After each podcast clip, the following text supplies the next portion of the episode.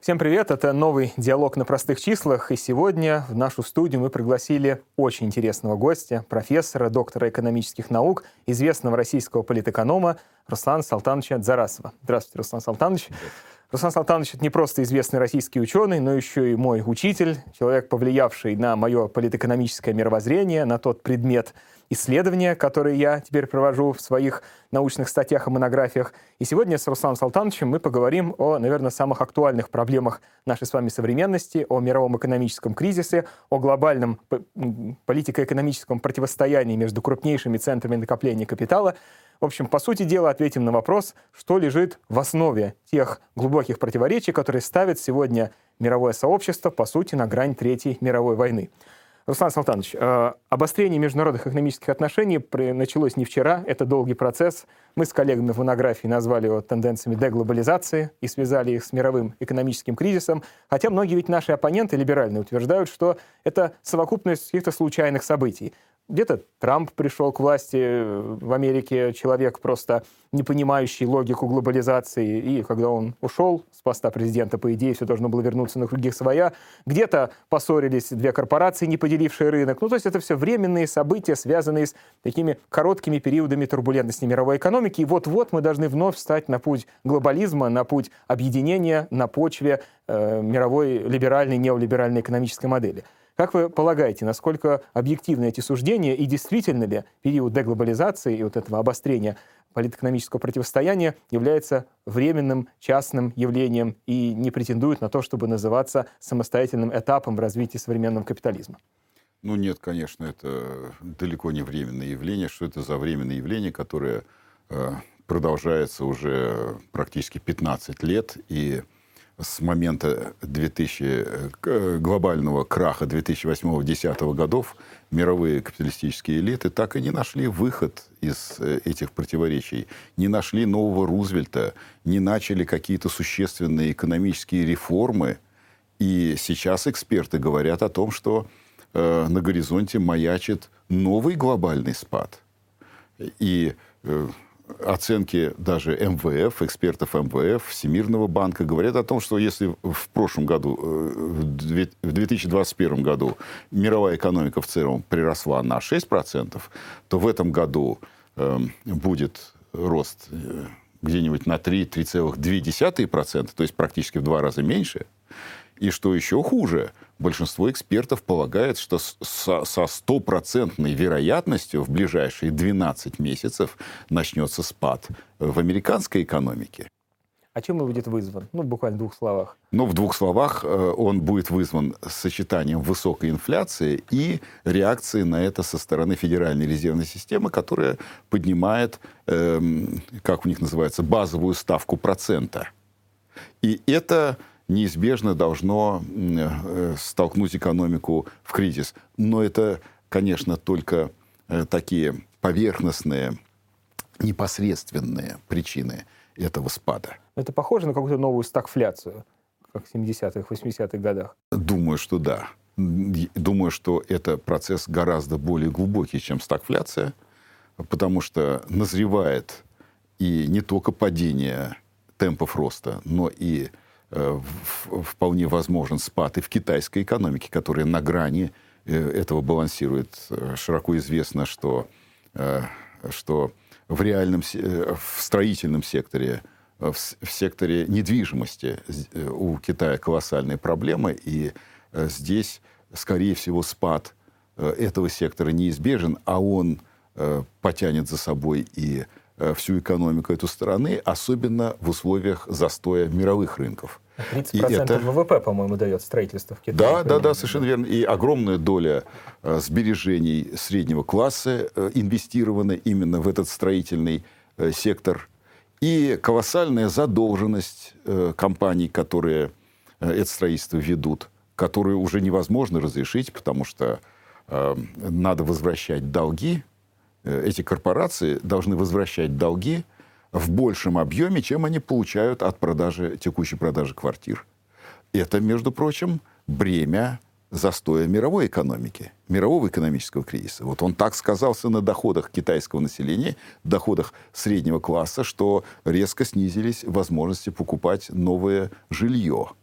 а вся строительная машина работала в, с колоссальными оборотами в расчете на прежние темпы роста спроса на этом рынке. То есть это только частное проявление эм, глобального экономического кризиса, а американская и китайская экономики представляют собой такой основной стержень современной мировой экономики.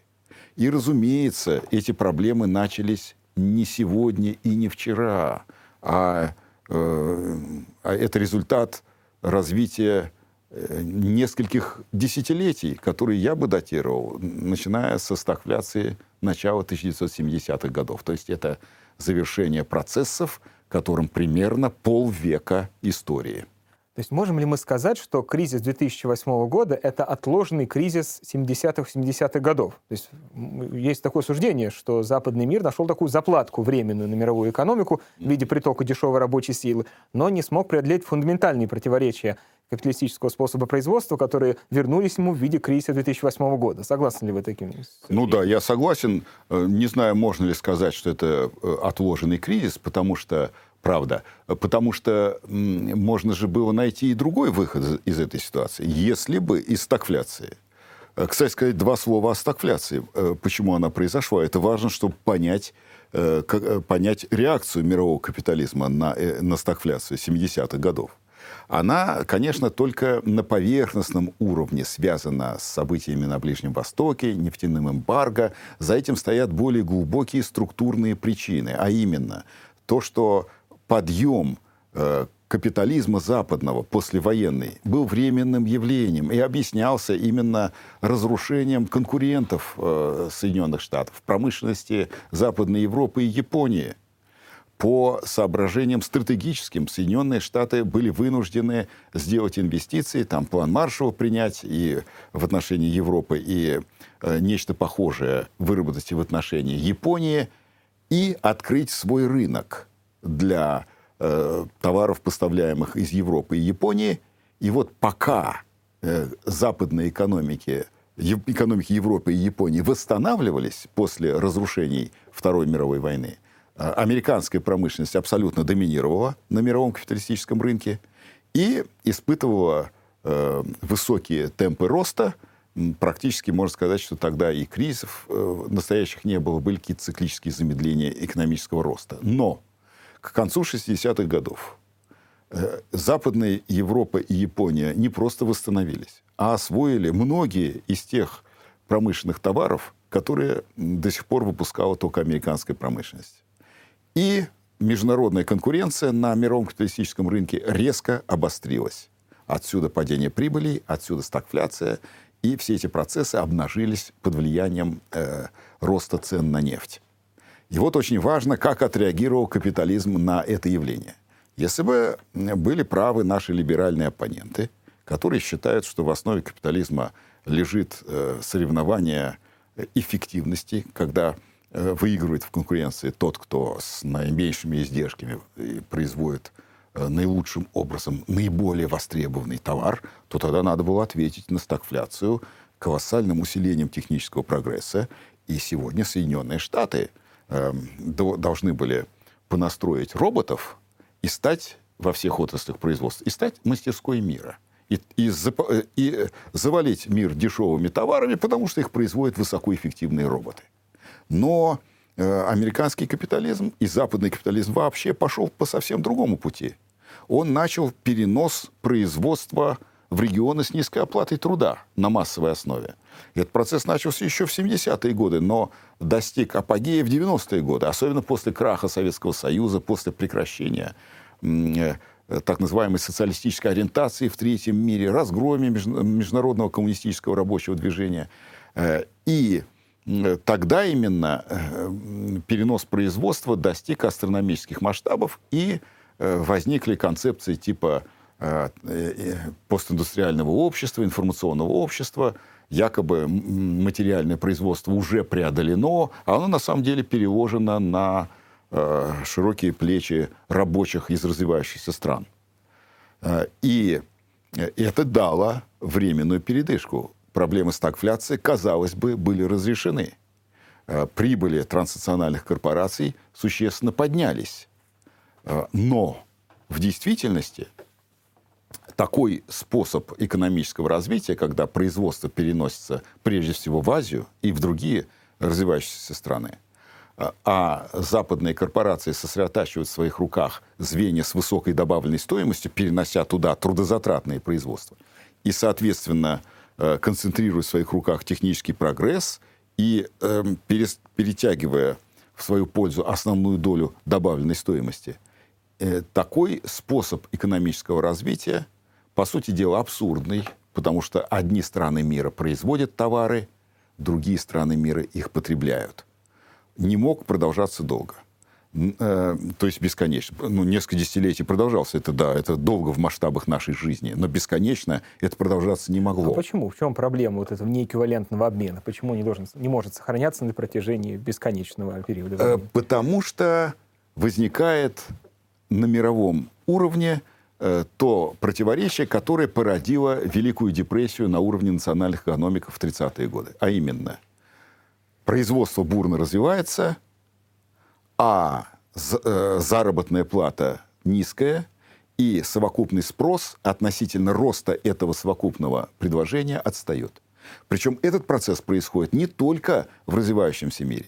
Он происходит и в развитых странах, потому что наблюдалась такая тенденция, как выравнивание заработной платы по регионам с низкой оплатой труда. Она не выровнялась.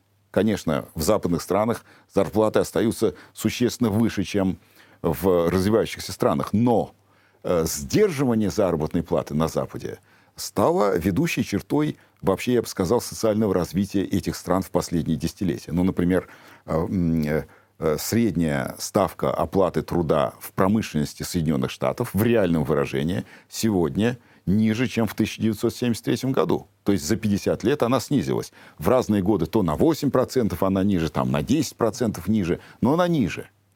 А, в Европе ставка средняя в реальном выражении росла, но если посмотреть долю э, фонда оплаты труда в совокупном ВВП эм, стран ЕС, то эта доля устойчиво снижалась.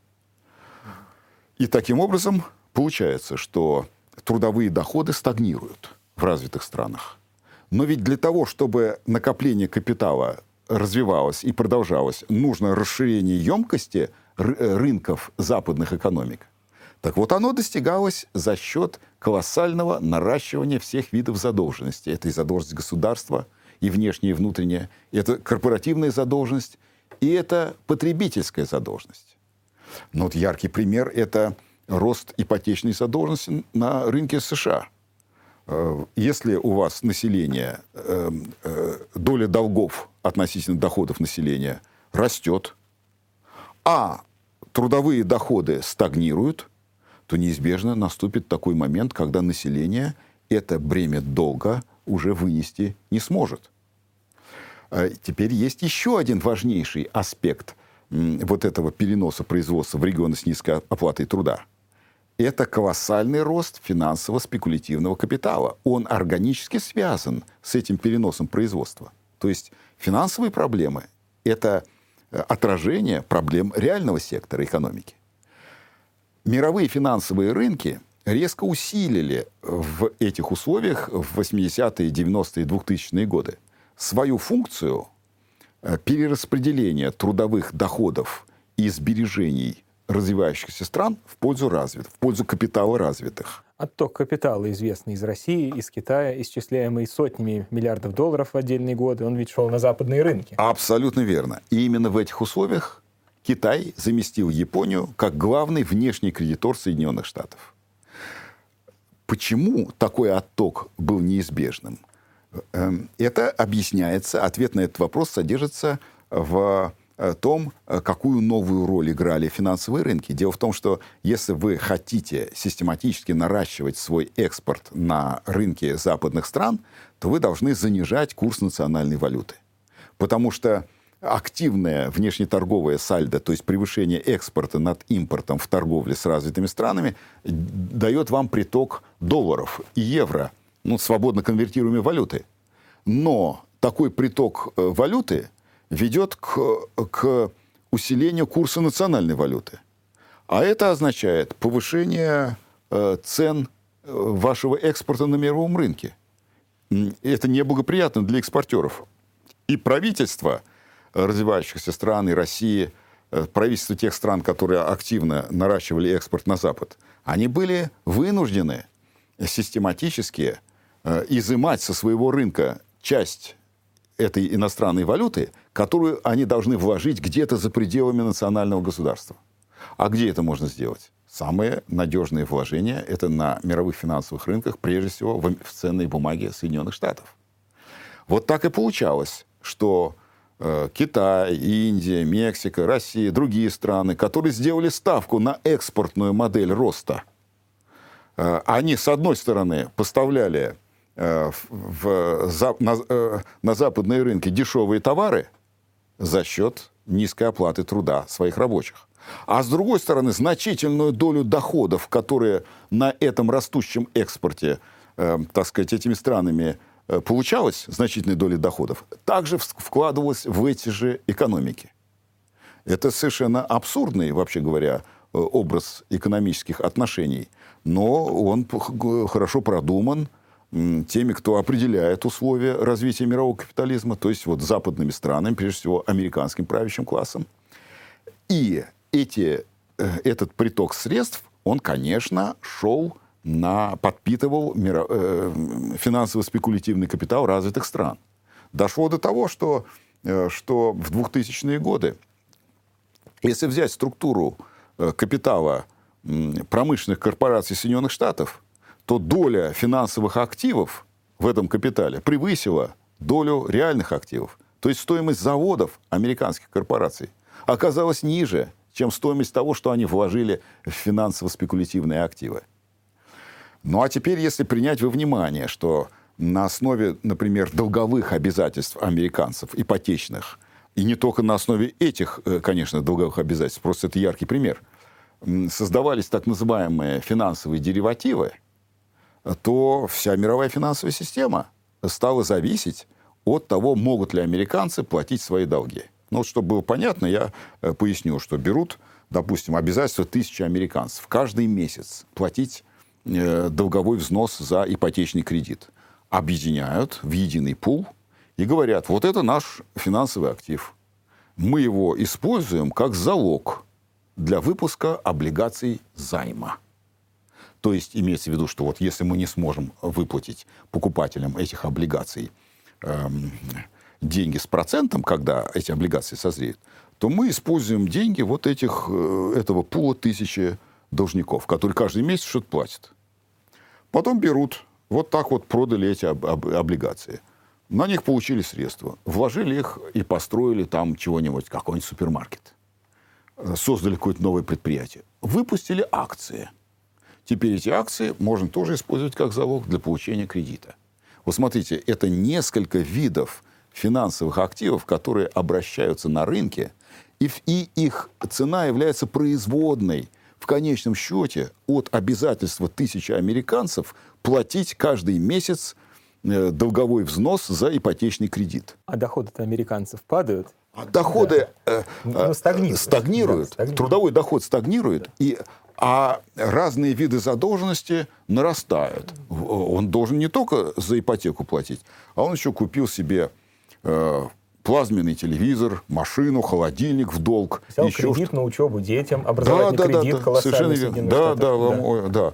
Вот. И в итоге э, наступает такой момент, когда этот человек платить не может. Вот так проблема недостатка совокупного спроса относительно совокупного предложения в мировом масштабе ограничила возможности мирового капитализма наживаться за счет э, неограниченной эксплуатации рабочих развивающихся стран. То есть по факту мы являемся свидетелями того, как финансовые инструменты позволяют перераспределять трудовую стоимость. То есть стоимость создается по труду, а распределяется по силе капитала. Абсолютно. Трудовой кризис пока проиллюстрировал это противоречие. Возвращаясь к сегодняшнему дню, э, на самом деле мир так и не преодолел последствия 2008 года. Это видно и по устройству мировых финансовых рынках, это видно и по устройству глобальных цепочек добавленной стоимости. Все такие же акценты на регионы с дешевой рабочей силой, все такие же инвестиции страны периферии, поставляющие эту дешевую рабочую силу странам центра, отсюда перенакопление капитала в Китае и гигантские инвестиции, которые все эти годы продолжали приходить на эти рынки. Но все же, сколько веревочки не виться, а конец будет. Противоречия растут, темпы экономического роста замедляются, стагнирует Китай, как вы правильно заметили, Соединенные Штаты тоже стоят на пороге кризиса, и это заставляет наиболее сильные центры накопления вступать друг с другом в противоречия сначала политические, а затем уже и военные, и околовоенные. И сегодня, очевидно, конфликт, который разгорается на территории постсоветского пространства, я имею в виду только, не только Украину, но еще и Нагорный Карабах, еще и события в Казахстане, вот еще и Средняя Азия тоже начала немножко тлеть, и дымочек небольшой пошел в этом году. Э, э, в Таджикистане, если не ошибаюсь. Э, Все это свидетельствует о том, что экономическими мерами этот кризис преодолеть невозможно.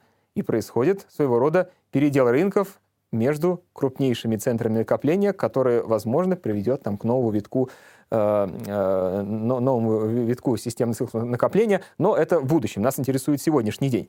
Концентрируясь на событиях на Украине, каковы, как, на ваш взгляд, экономические предпосылки того политического действия, в которое была втянута Россия на территории Украины, и какую роль здесь играют два крупнейших центра накопления — Соединенные Штаты и Китай? Ну, я бы хотел э, сказать э, не э, столько непосредственно об украинском кризисе, сколько о связи между вот этим кризисом глобальной структуры накопления капитала, а это именно более точный термин, чем кризис мировой экономики, и обострением международных отношений – частью которого является украинский кризис. Как вы правильно заметили, он мог взорваться и в другом месте, э, в СНГ. Но не взорваться, мне кажется, не мог. И связь, чтобы понять эту связь, э, надо вернуться к событиям 2008-2010 годов. Эти события, на мой взгляд, изменили ход мировой истории. Потому что после глобального краха 2008-2010 годов, возвращение к прежним темпам роста и продолжение накопления капитала вот на основе того разделения, международного разделения труда, которое мы описали, уже становится невозможным. Э, так как э, для того, чтобы э, Китай, Индия, другие страны полупериферии и периферии продолжали поставлять дешевые товары на Запад – для этого нужно, чтобы западные рынки росли. Ведь э, в чем выгода этих стран, которые пошли по пути экспортного роста, продолжать э, э, снабжать Запад дешевыми товарами? Выгода э, практически полностью доставалась правящим классам этих стран. Рост, рост этого экспорта означал рост их накопления капитала – и мы знаем, как поднялись миллиардеры во всех этих странах. И в Китае, и в Индии, и в России пресловутые олигархи. Они все э, тесно связаны с э, экспортным, с экспортным сектором. Между тем, крах 2008-2010 годов положил конец расширения э, западных рынков, по большому счету. Потому что они росли в последние десятилетия, как э, я уже сказал, на основе наращивания всех видов задолженности – но теперь уже этот ресурс за счет потребительской задолженности опять расширять рынки прежними темпами невозможно. А, конечно, на время западные элиты могли бы разрешить эту проблему, если бы они существенно снизили уровень социального неравенства, поделившись своими сверхдоходами. А данные показывают, что, например, в Соединенных Штатах социальное неравенство достигло тех же пропорций, которые были в 1930-е годы, то есть до Второй мировой войны. Вот все то, что было сделано в смысле социально-экономической стабилизации после Второй мировой войны, во времена государства, кенсианского государства всеобщего благосостояния, это уже все давно преодолено и разрушено. Западные элиты по этому пути не пошли. А элиты Китая, Индии и других развивающихся стран, они не желают остановить свое, пожертвовать своим накоплением капитала ради поддержания э, западного капитала. И не случайно в 2013 году, то есть через год после того, как он пришел к власти, нынешний китайский лидер Си Цзиньпинь провозгласил политику переноса главного акцента в экономическом развитии страны на внутренний рынок. То есть китайское руководство пытается, ну, по крайней мере, декларирует желание расширить внутренний рынок, мне думается, в том числе потому, что внешние рынки для Китая становятся все менее доступными из-за санкций, которые вводит западный мир против китайской экономики, не пуская его на свои рынки. Например, против компании Huawei введены такие ограничения, которые не позволяют ей продавать свою продукцию в Соединенных Штатах, а опасения вторичных санкций э, уже 2022 года не позволяют Huawei полноценно, полноценно сотрудничать уже и с Россией, потому что это грозит ему потерей еще и европейского рынка. Согласны ли вы с этим утверждением? Согласен, потому что американцы э, прекратили поставки важных э, компонентов микроэлектроники, которые Китай не производит сам. И поэтому фирма Huawei оказалась в трудном положении, потому что если бы это не было сделано, то тогда на рынке 5G технологий Huawei бы доминировала потому что качество она достигала э, соответствующего, а цены гораздо ниже, чем у западных конкурентов. А издержки э, э, были низкие за счет того, что на сегодняшний день китайский рабочий дешевле, чем западный, но Huawei не может обойтись без западных микрочипов.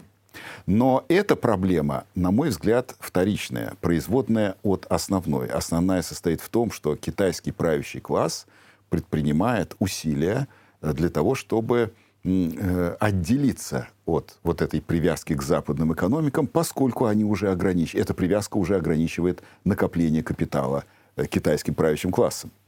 И, с одной стороны, провозглашена цель э, э, перенести акцент в развитии на внутренний рынок, с другой стороны, один пояс, один путь. Это же э, попытка получить доступ на рынки Евразии сухопутным путем, и так, э, путем, который гораздо труднее контролировать Соединенным Штатам.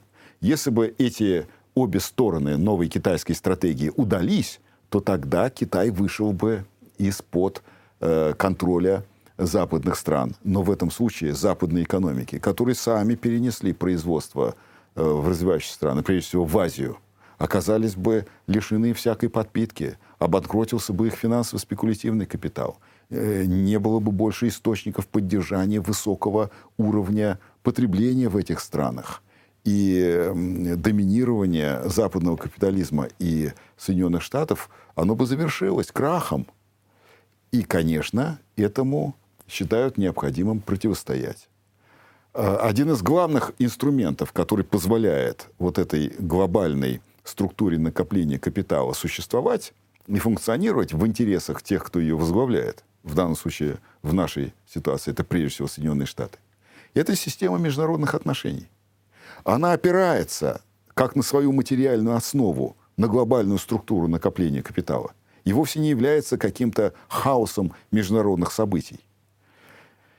И отсюда обострение международных отношений, потому что э, Запад, не имея больше морковки, не имея больше возможности заинтересовать экономически правящие классы э, развивающихся стран в том, чтобы они э, следовали экспортной модели роста на основе дешевого труда своих рабочих, вынужден опереться на второй институт. Это сила – и хочу здесь сослаться на э, очень интересный труд американского специалиста по международным отношениям Холла Гарднера, э, который представляет большой интерес потому, что э, он представитель школы, так называемой школы реальной политики Генри Киссинджера и критически очень относится к американской внешней политике. И ставит перед собой благородные цели. Он пытается найти путь, как э, путь избежать войны. У него одна из его книг так и называется «Избегание войны». Он имеет в виду мировую войну. А, и вот э, хочу сослаться на его старую книгу 2013 года, потому что она вышла до того, как э, развернулись события на Украине, вот того 2014 э, года, с интересным названием «Расширение НАТО на восток и экспансия США в Азии». Главная идея этой очень глубокой и содержательной книги состоит в том, что расширение НАТО на восток можно понять только если рассматривать его в единстве с военной экспансией США в Азии. Экономические вопросы он совершенно не рассматривает, хотя вот это э, понятие глобальной структуры накопления капитала было бы очень полезно для его концепции. Он э, рассуждает только в пределах международных отношений. Доказывает, между прочим, что изоляция какой-либо великой державы есть агрессивный акт. Потому что изоляция ставит безопасность великой державы под вопрос. Поэтому на международную изоляцию великие державы э, отвечают контрнаступлением, контратакой. Поэтому не всегда легко понять, какая сторона виновна в той или иной войне. Потому что даже та страна, которая сделала первый выстрел, э, и он тут намекает на Германию, она отвечала на, э, на международную изоляцию. Так вот, в современном мире, доказывает этот автор, Соединенные Штаты пытаются изолировать две великие державы, без которых международная безопасность невозможна. Это Китай и Россия. Китай является главной мастерской мира, а Россия является единственной страной, ядерный потенциал которой сопоставим с американским. Как же можно обеспечить безопасность международную без этих двух стран? Это невозможно. И дальше он показывает, э, что именно необходимость, э, потребность э, американцев изолировать Китай и стимулировала расширение НАТО на восток и давление геополитическое на Россию, что он расценивает как очень близорукую, недальновидную политику, потому что эта политика толкает эти две страны на союз, потому что Россия может предоставить ядерный э, щит, Китай может обеспечить финансовую, экономическую поддержку. И если начнется мировая война Запада против блока этих двух стран, то чем она закончится, и закончится ли вообще, пишет он, неизвестно. Далее он рассматривает все международные конфликты, э, ну, на тот момент э, это э, война на Южном Кавказе 2009 года, это война в Сирии, это ряд других конфликтов, включая конфликт с, э, с Северной Кореей, и показывает, что в той или иной степени все региональные конфликты прямо или косвенно связаны с вот этой главной стратегией по изоляции России и Китая. Именно России или Китая, или Нет, главным объектом воздействия является Китай, а Россия лишь инструмент давления на своего у восточного него, соседа? Но у него идея такая России и Китая. А вы как полагаете, вы согласны с его точки зрения? Насколько Россия еще субъектна в этом процессе? Насколько она вообще способна выступать на равных в этом противостоянии Соединенных Штатов и Китая? На равных, конечно, она не может выступать, но э, учитывая то, что я сказал про э, кризис глобальной структуры накопления капитала, и учитывая, что основу этой структуры составляет асимметричная связь американской и китайской экономик, я думаю, что главной целью является Китай – а, но э, для того, чтобы изолировать Китай, надо, чтобы Россия включилась в эту политику изоляции. Ну, во-первых, потому что Россия это, как он, э, как этот автор анализирует это, э, показывает, это мощная ядерная держава. А, а думаю, это не написано в этой книге, но я, но я полагаю, что Э, правящие классы Запада вообще не могут смириться с тем, что Россия обладает ядерным оружием, потому что это не страна Запада, не страна центра мирового капитализма. А ядерное оружие делает ее в значительной степени неуязвимой против прямого э, давления на нее, прямо, прямой атаки на нее. А это подрывает вообще э, саму идею доминирования Запада. Конечно, это, между прочим, наследие Советского Союза – если бы не это, то Россия не могла бы играть такую роль, учитывая, на какое место 10-11 она скатилась по доле э, в мировом ВВП. Но также важно и географическое положение России. Между прочим, то, что написал Холл Гарднер, очень укладывается в известную концепцию э, английского географа Маккиндера, который доказывал, что внешняя политика направляется географическими факторами.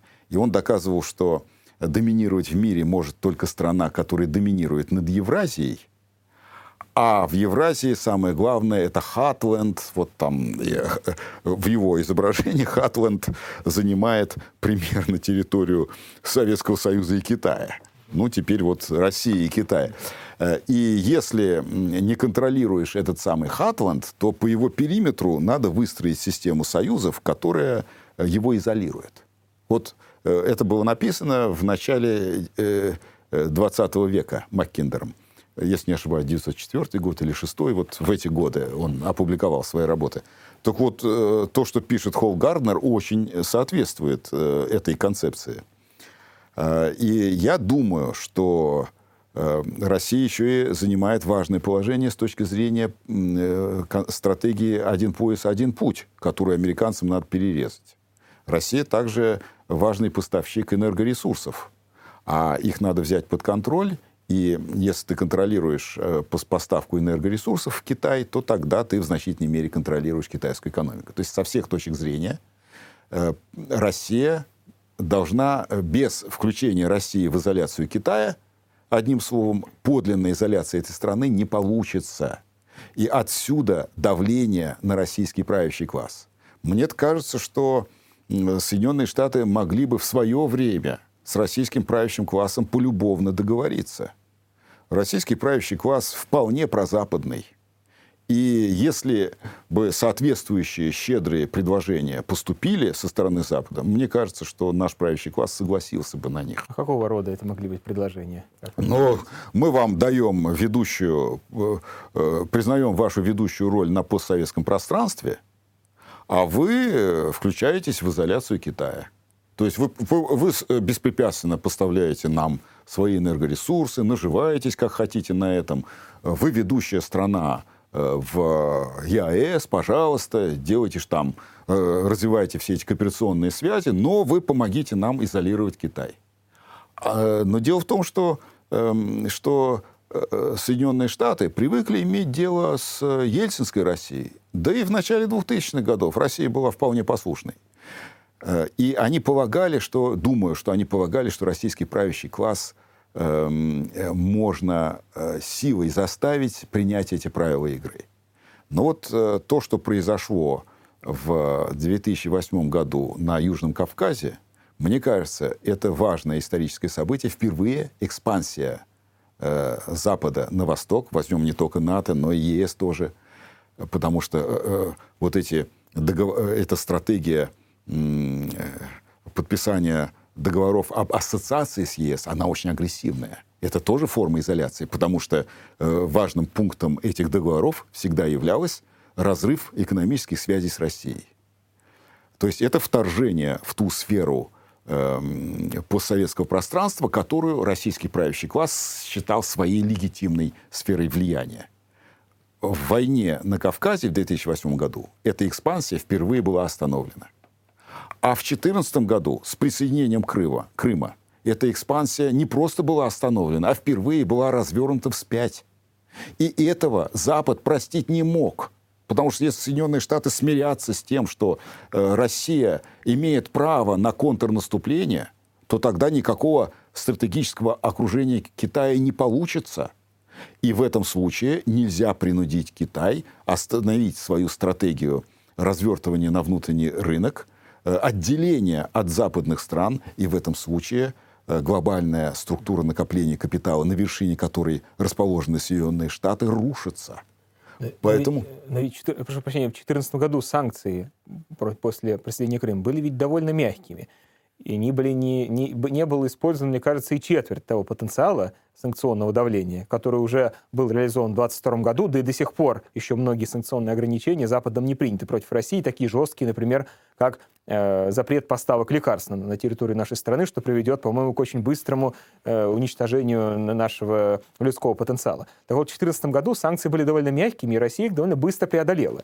И у меня создалось впечатление, что западный мир легко простил российскому правящему классу присоединение Крыма. И воспринял это, хоть и внешне очень импульсивно, и на своего избирателя э, возде... ну, как бы воздействовал определенным политтехнологическим образом, но в целом продолжались э, экономические взаимосвязи, Россия продолжала поставлять свои ресурсы, обогащался российский олигархат, проводились встречи на высшем уровне, ну вот только в 2022 году произошло усиление санкций после дальнейшей экспансии российского капитала уже на восточную часть Украины.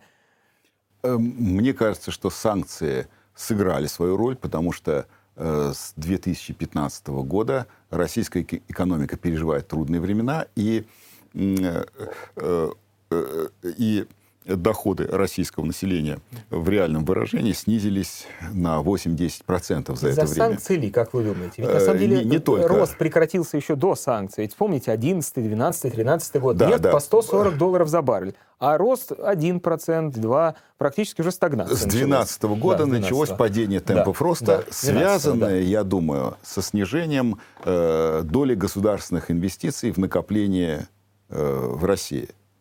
На этом фоне э, сыграли роль две вещи. Это негативные. Это санкции и обесценение рубля в результате падения цен на нефть на мировом рынке. Определить в процентном отношении, что э, сыграло какую роль, я не в состоянии, не могу. Э, но думаю, что, что правящий класс западный, он не простил и начал готовиться к серьезному удару по России. И внешне, да, обстояло дело так, как вы говорите, но простить этого не могли. Просто они учли уроки. А никто, никто на Западе не ожидал, что Россия пойдет вот, вот так в банк Но потом надо учесть, что наша реакция тоже была половинчатой. Крым-то почему взяли?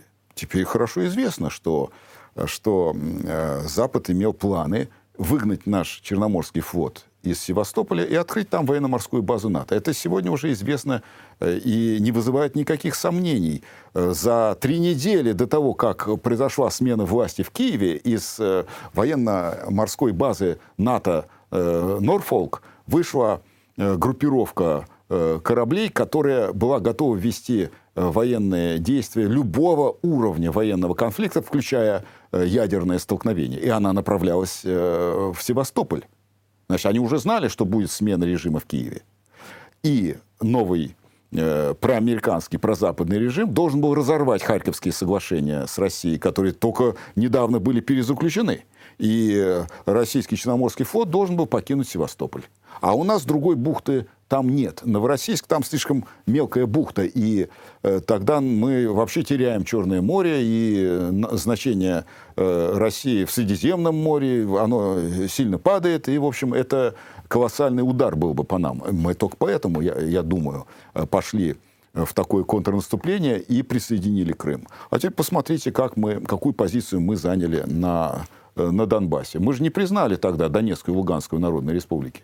И они занимали примерно треть от э, административной территории э, Донецкой и Луганской областей. А ведь в конце августа 2014 года фактически украинская армия того времени была практически разгромлена Э, э, президент Порошенко тогда прямо говорил, что мы потеряли 60%, ну, позже он говорил, что к тому времени было потеряно 60% бронетехники. Украинская армия уже, командование утратило контроль над э, украинскими войсками. И мы могли, то есть при нашей поддержке, прямо скажем, вооруженные силы Луганской и Донецкой народных республик могли не только выйти к административным границам, но и пойти дальше. Мы этого не сделали мы это остановили. А ведь русская весна охватывала э, половину страны. А это не сделано было потому, что мы сохраняли э, э, черный ход для компромисса с Западом. Мы рассчитывали на этот компромисс, который, как показала жизнь, уже был невозможен. И Запад не потерял времени вот эти 8 лет. И вот точно так же, как раньше было сделано с режимом Саакашвили в Грузии, накачивал оружием, подготавливал, готовился к новому витку противостояния.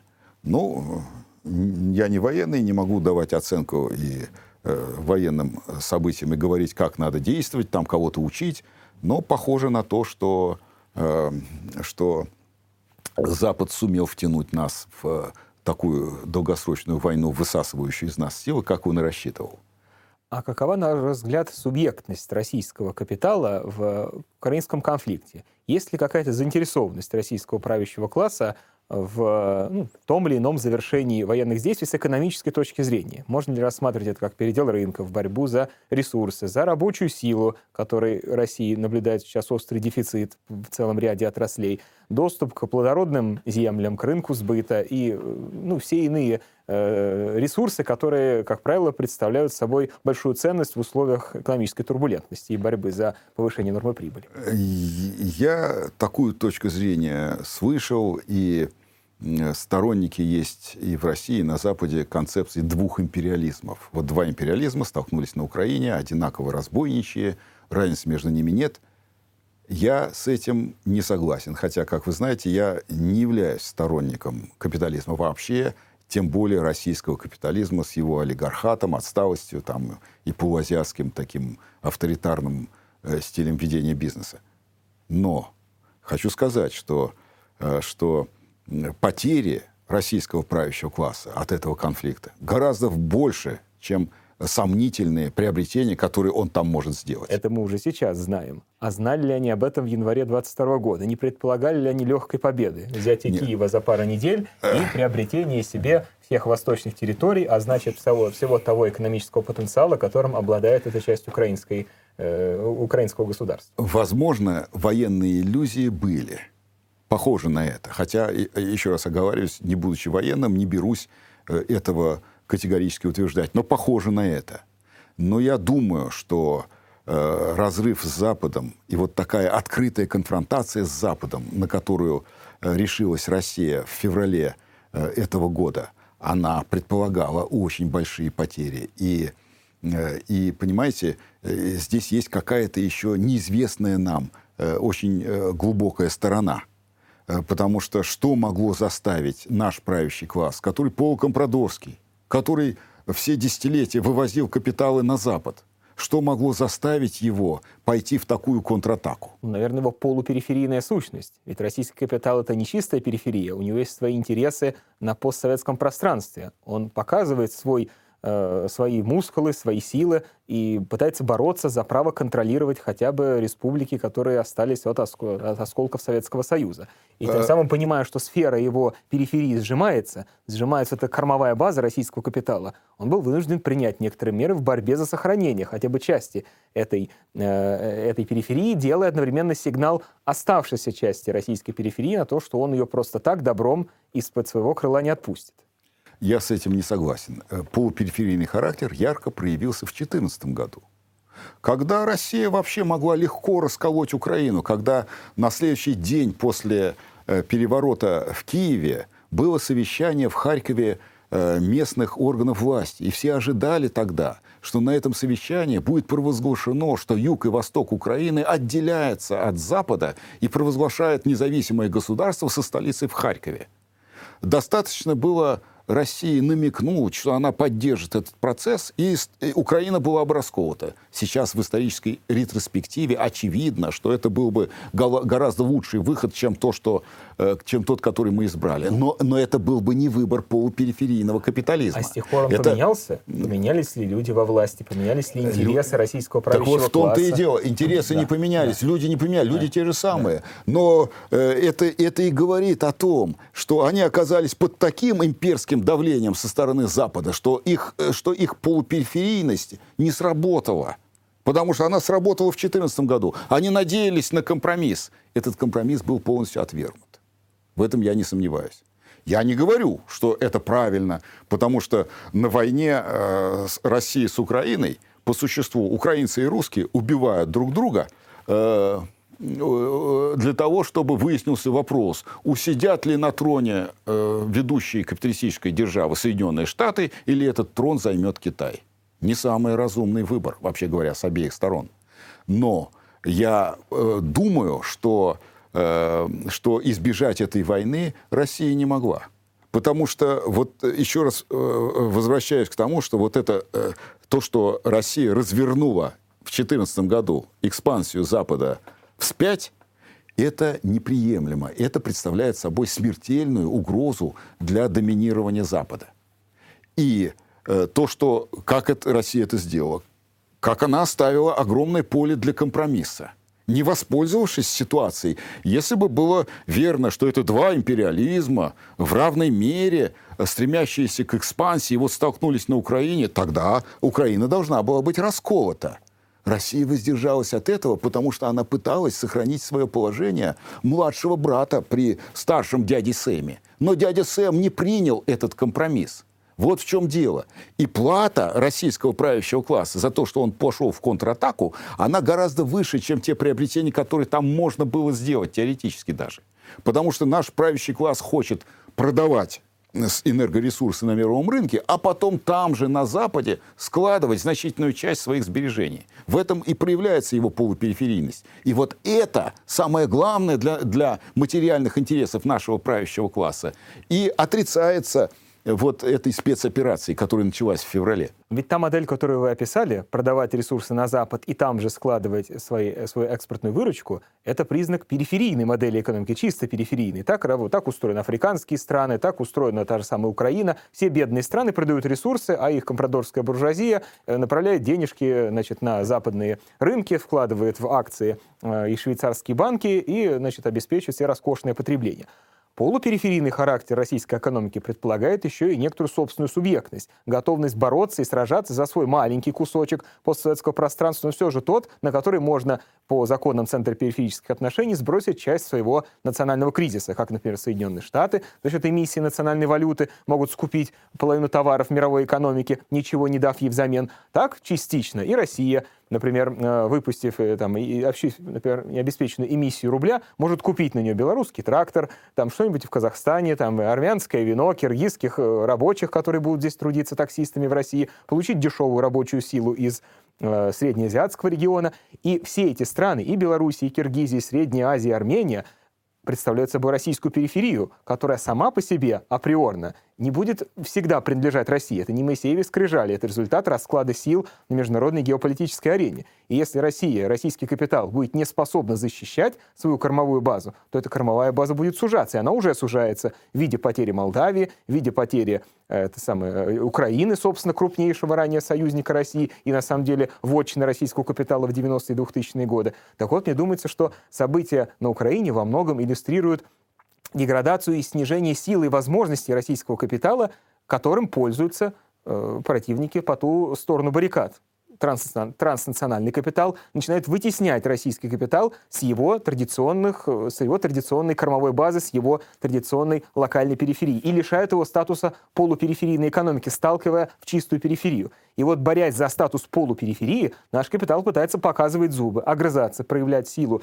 там, где он может это сделать, где у него сохранились еще материальные для этого возможности, в том числе для того, чтобы показать, что без боя свою периферию он не сдаст потому что понятно, что не только США, но и Китай претендует на то, чтобы потеснить Россию на постсоветском пространстве. Очевидно, э, как это проявляется в взаимоотношениях, например, Китая и Казахстана то сегодня Казахстан во все большей степени переходит в сферу влияния Китая, и Такаев своим поведением на международной политической арене явно не готов э, выставлять себя прямым союзником Путина. Более того, во многих вещах он, по сути, занимает нейтральную позицию, совсем не свойственную союзническим отношениям. Зато э, устанавливает все более крепкие связи с Китаем, и вполне возможно, в скором времени Китай может выйти и из ОДКБ, и из Евразийского экономического союза, и Россия потеряет еще большую часть своей собственной периферии периферии. А ведь за нее надо бороться. Какими способами? Экономическими, дипломатическими, а почему бы еще и не военными? Вот мне думается, этот фактор тоже имеет место в украинском конфликте. Как вы полагаете? Безусловно. Безусловно, имеет. И, э, собственно, об этом я и хотел сказать, что Запад потребовал, чтобы Россия повела себя как чистая периферия. Да. Вам приказали встроиться в окружение Китая. Угу встраивание в окружение Китая противоречит накоплению капитала э, российскими олигархами, потому что Китай это важный партнер для России. Ну, кстати сказать, не только для олигархов, вообще для страны. И пожертвовать своими интересами э, с Китаем, это значит э, пожертвовать, пожертвовать своими отношениями с Китаем, это значит пожертвовать своими интересами. Поскольку наш капитализм не чисто периферийный, а полупериферийный, он от этого отказался. И вот э, э, и это лежит в основе военного конфликта.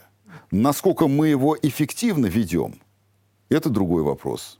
Похоже, что неэффективно, но это э, сфера, которую должны решать военные. А можно ли было бы здесь принимать, применя, принимать, более эффективные, э, принимать более эффективные решения э, относительно конфронтации с Западом не только военными, но и экономическими методами? На мой взгляд, да.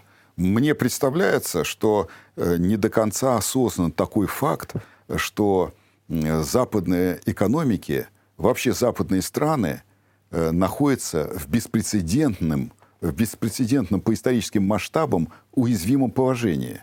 Благодаря тому, что они перенесли производство в Азию, а сами раздули финансово-спекулятивный капитал. Потому что это очень хрупкое и уязвимое положение.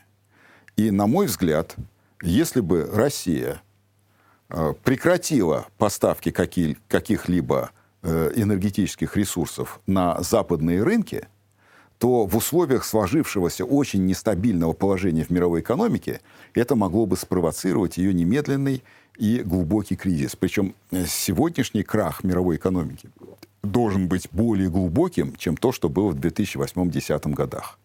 Тогда было падение национальных ВВП там, на несколько процентов. А, у нас, кстати, оно было гораздо выше, чем в Соединенных Штатах. Там на 2% ВВП, у нас на 8%. Э, э, и гораздо большее было сокращение международной торговли. Но международная кооперация, вот эти самые глобальные цепочки стоимости, они мало пострадали. То есть доля э, продукции, производимой внутри глобальных производственных сетей, уменьшилась по сравнению с долей корпораций, работающих на внутренний рынок. Но разрыв кооперационных связей был относительно незначительный. Многие эксперты полагают, что новый спад прежде всего вызовет разрыв этих кооперати... Э, кооперационных связей, глобальных цепочек стоимости – и это будет гораздо более болезненно. Если бы Россия совершила такой поступок, то мне кажется, то есть я имею в виду прекращение поставок энергоресурсов на западные рынки, то, конечно, это ударило бы по российской экономике, но эффект для международных отношений был бы очень значительный и позитивный для нас, потому что тогда стало бы не до поддержки Украины тогда вполне возможно расширение НАТО стало бы пустым звуком. И перевооружение НАТО, э, например, как Германия объявила, что она увеличит э, военные расходы до 4% ВВП и возродит мощный бундесфер, это было бы невозможно. Неизвестно, насколько это возможно сейчас, но вот если бы э, мы спровоцировали долгосрочный спад западных экономик, то это точно стало бы невозможно. И эм, э, тогда, мне кажется, мы могли бы разменять экономические потери на потери людские. То есть снизились бы людские потери на Украине, э, мы достигли бы своих целей дать отпор Западу экономическим путем. На мой взгляд, это гораздо предпочтительнее. А способна ли российская экономика выдержать такой удар? Ведь вы действительно тоже заметили, что это было бы серьезным потрясением для российской экономики, экспортоориентированной. Взять хотя бы федеральный бюджет, который как минимум наполовину формируется благодаря экспорту. Я имею в виду не только налог вот, э, сырьевой, там, НДПИ, экспортную пошлину, а в целом э, налоги, которые платят экспортные компании, таможенные тарифы не только за нефть и газ, а еще и за металлы, продукцию химической промышленности. Если перекрыть экспортные поставки в Европу, российская экономика ну, очень сильно скукожится в силу того, что именно эти отрасли были доминирующими в последние десятилетия, а внутри страны переработать эти ресурсы наша экономика не в состоянии. Причем не только нефть и газ и металлы, а еще и зерно, которое у нас э, в избытке, и российский правящий класс каждый раз ищут, куда бы его сбагрить, потому что внутри переработка э, деградировала в связи с распадом производственных мощностей из-за деиндустриализации последних десятилетий. Второе наблюдение, которое я здесь сделал. Пусть даже Россия не будет поставлять энергоресурсы в Европу и в Соединенные Штаты. Но есть ведь Китай, который, как мы видим, с удовольствием покупает российские ресурсы и перепродает их в Европу тем самым зарабатывает, а э, баланс спроса и предложения перенаправляет избыточный ресурс из Азии в Европу. Просто Европа купит тот же самый российский газ лишь по более высокой цене. Ну и, наконец, сама Европа, как мы видим, смогла диверсифицировать поставки газа. Доля «Газпрома» снизилась с 40 до 7% на европейском газовом рынке. Параллельно доля Соединенных Штатов резко выросла. То есть, по факту, отказ России от поставок газа в Европу, он, по сути, был обоюдный. Европа отказалась, и Россия ввела ограничения в виде платы за рубли, что не они приняли Э, целый ряд европейских стран перевели к переделу европейского рынка. Там резко выросла доля Соединенных Штатов, их сланцевые проекты сразу стали рентабельны, огромные поставки жиженного природного газа. Оказалось, что совсем нетрудно поставить вот эти пункты приема, как там по науке называется, э, э, судов с жиженным природным газом, вот этих модулей, или как, там, как эти системы называются, которые принимают корабли в порту и позволяют разгрузить этот, этот товар на территории Европы. И вот оказывается, что Европа-то переживет зиму. Хотя Медведев обещал 5000 евро за тысячу кубометров в год в декабре за газ в Европе. Замерзнет Европа, 15 градусов в домах. Э, ну, полный апокалипсис европейской экономики обещали наши представители нефтегазового сектора. Оказалось, что резервов хватит. Европа смогла найти других поставщиков в такой острый период, за такой короткий период времени. А что же будет в следующем году? Они еще смогут э, лучше оптимизировать эти поставки. Есть и Африка, есть и Азербайджан, есть Норвегия. И мне думается, что пока тренд таков, что Европа сможет обойтись без российского газа, и для нее это не будет каким-то шоком. В то время как Россия, не имея такого запаса накопленного потенциала поскольку она все-таки такая страна полупериферийная и весь свой ресурс отправляла э, преимущественно в страны центра мирового капитализма, вынуждена уйти, идти уже на поклон Китаю и предлагать ему свои ресурсы со скидкой, с дисконтом, то есть с существенным снижением доходов как национального капитала, так и бюджета. Mm-hmm. Вот э, все-таки хотелось бы понять, насколько действительно можно с помощью сырьевого рычага э, манипулировать европейскими оппонентами. Ведь э, природные ресурсы – это не монополизированный рынок. Технологии mm-hmm. можно ограничить. Вот нам не поставляют самолеты, и неоткуда их взять. Просто потому, что Boeing и Airbus это 75% мирового рынка. А газ производят множество стран. И речь только о том, чтобы построить инфраструктуру. При том, как оказалось, это сделать не так-то уж и сложно. В этом смысле, мне думается, в этом долгом противостоянии технологии и сырья вверх возьмут э, те страны, которые контролируют технологии. Они в большей степени э, э, суверенны в этом смысле, чем Россия, которая вынуждена искать покупателя на свой газ, иначе сама не выдержит э, э, этой гонки, этого противостояния. Конечно, вы правы. Европа найдет газ, но по какой цене? Вот мы стараемся через Турцию всучить Европе наш газ еще, давайте, чтобы эта цена была пониже. Но дело в том, что рост цены на газ для Европы означает банкротство э, европейской промышленности в значительной степени. А рост силен?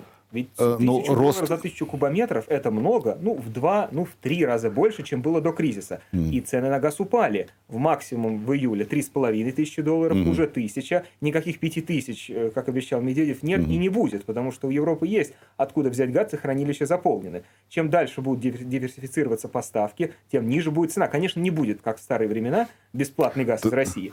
Но чуть ну, более высокие издержки, мне кажется, европейцы с их запасом жирка могут пережить. Думаю, что это ничуть э, более высокие издержки, потому что э, европейская экономика оценивается экспертами сейчас тоже экономика есть, как э, находящаяся на грани начала спада.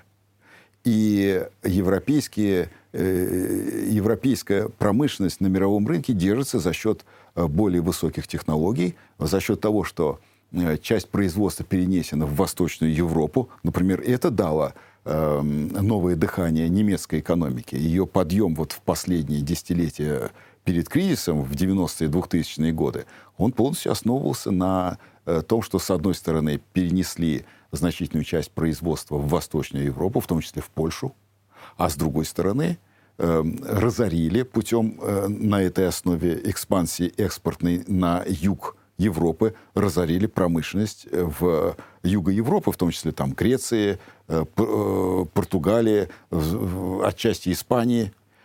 И это означает, что европейская экономика существует на уровне весьма такого хрупкого баланса, потому что дальше продолжать, э, э, продолжать вот эту экспортную стратегию на основе э, переноса производства в Восточную Европу уже невозможно. Новый ресурс должен быть найден европейской экономикой, который обеспечит рост.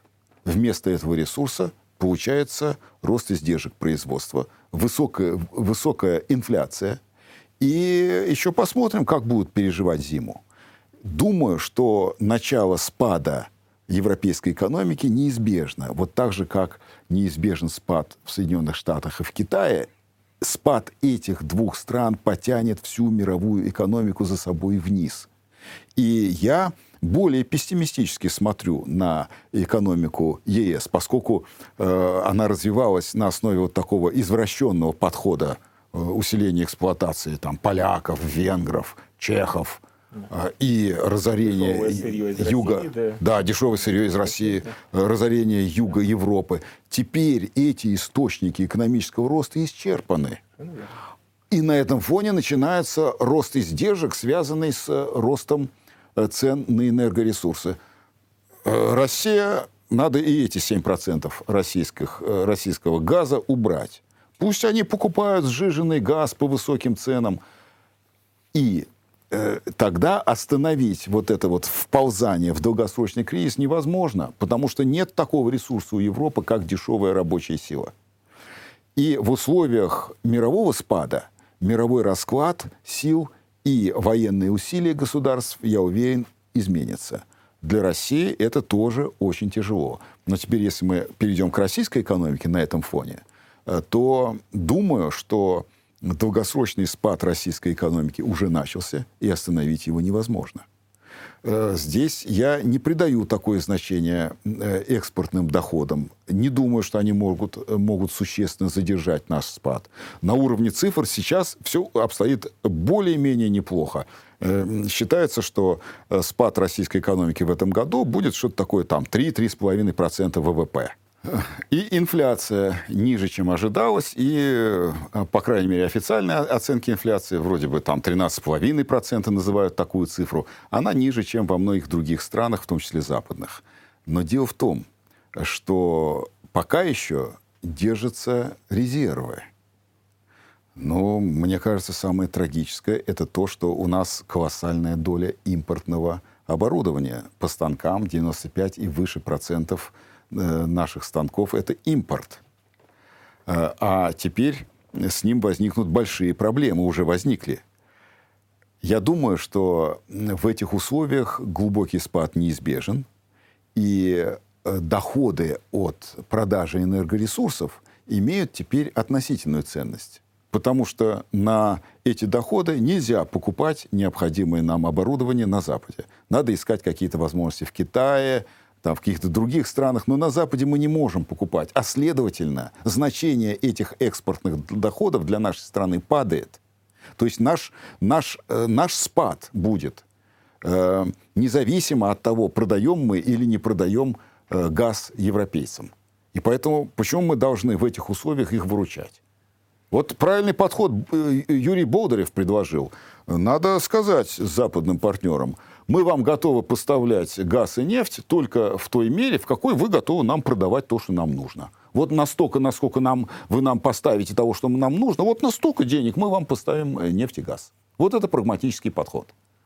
А с нашей экономикой дело будет обстоять плохо, и я считаю, что по большому счету историческому это уже закат той экспортной модели роста на основе вывоза энергоресурсов, э, которой мы придерживались все 30 э, постсоветских лет.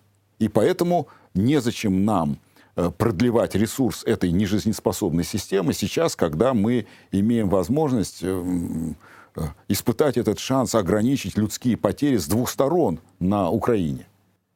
И последний вопрос. Как вы полагаете, можем ли мы в высказываниях правящего класса, его представителей, заметить какую-то попытку избрать новый вектор экономического развития, обратиться к новым стратегиям э, макроэкономического регулирования экономики с точки зрения ухода от этой периферийной экспортоориентированной модели в пользу какой-то более прогрессивной, ну и какой бы вы считали ее прогрессивной? Нет, не можем. Мне представляется, что иллюзия у нашего правящего класса, что вот мы э, в конце концов какой-то выход э, найдем, э, на Украине, там Запад истощится, вот он так не сможет поставлять оружие больше – и, э, и тогда будет вынужден пойти с нами на компромисс и более-менее э, вернемся к прежней модели жизни. Этого не будет. Э, предпочтительная модель, с моей точки зрения, это, конечно, новый баланс планово-рыночных отношений, напоминающий что-то вроде советского НЭПа, и с обязательным перераспределением национального дохода в пользу наемных работников. Только эта мера позволит расширить емкость внутреннего рынка и заместить падение мирового рынка для э, нашей экономики. Ну, конечно, это, э, такая перестройка будет связана со значительным падением уровня жизни наших людей, который уже неизбежен. И я считаю, что нужно снизить долю прибыли в национальном э, доходе страны для того, чтобы смягчить это, этот удар для э, большинства населения страны. И вот это важная была бы часть планового рыночного механизма, к которому необходимо перейти, чтобы пережить вот эту э, экономическую и геополитическую катастрофу, в власти которой мы оказываемся. Спасибо большое, Руслан Сантанович, за интересный разговор. Ждем вас снова в нашей студии. Спасибо. Благодарю вас. До свидания.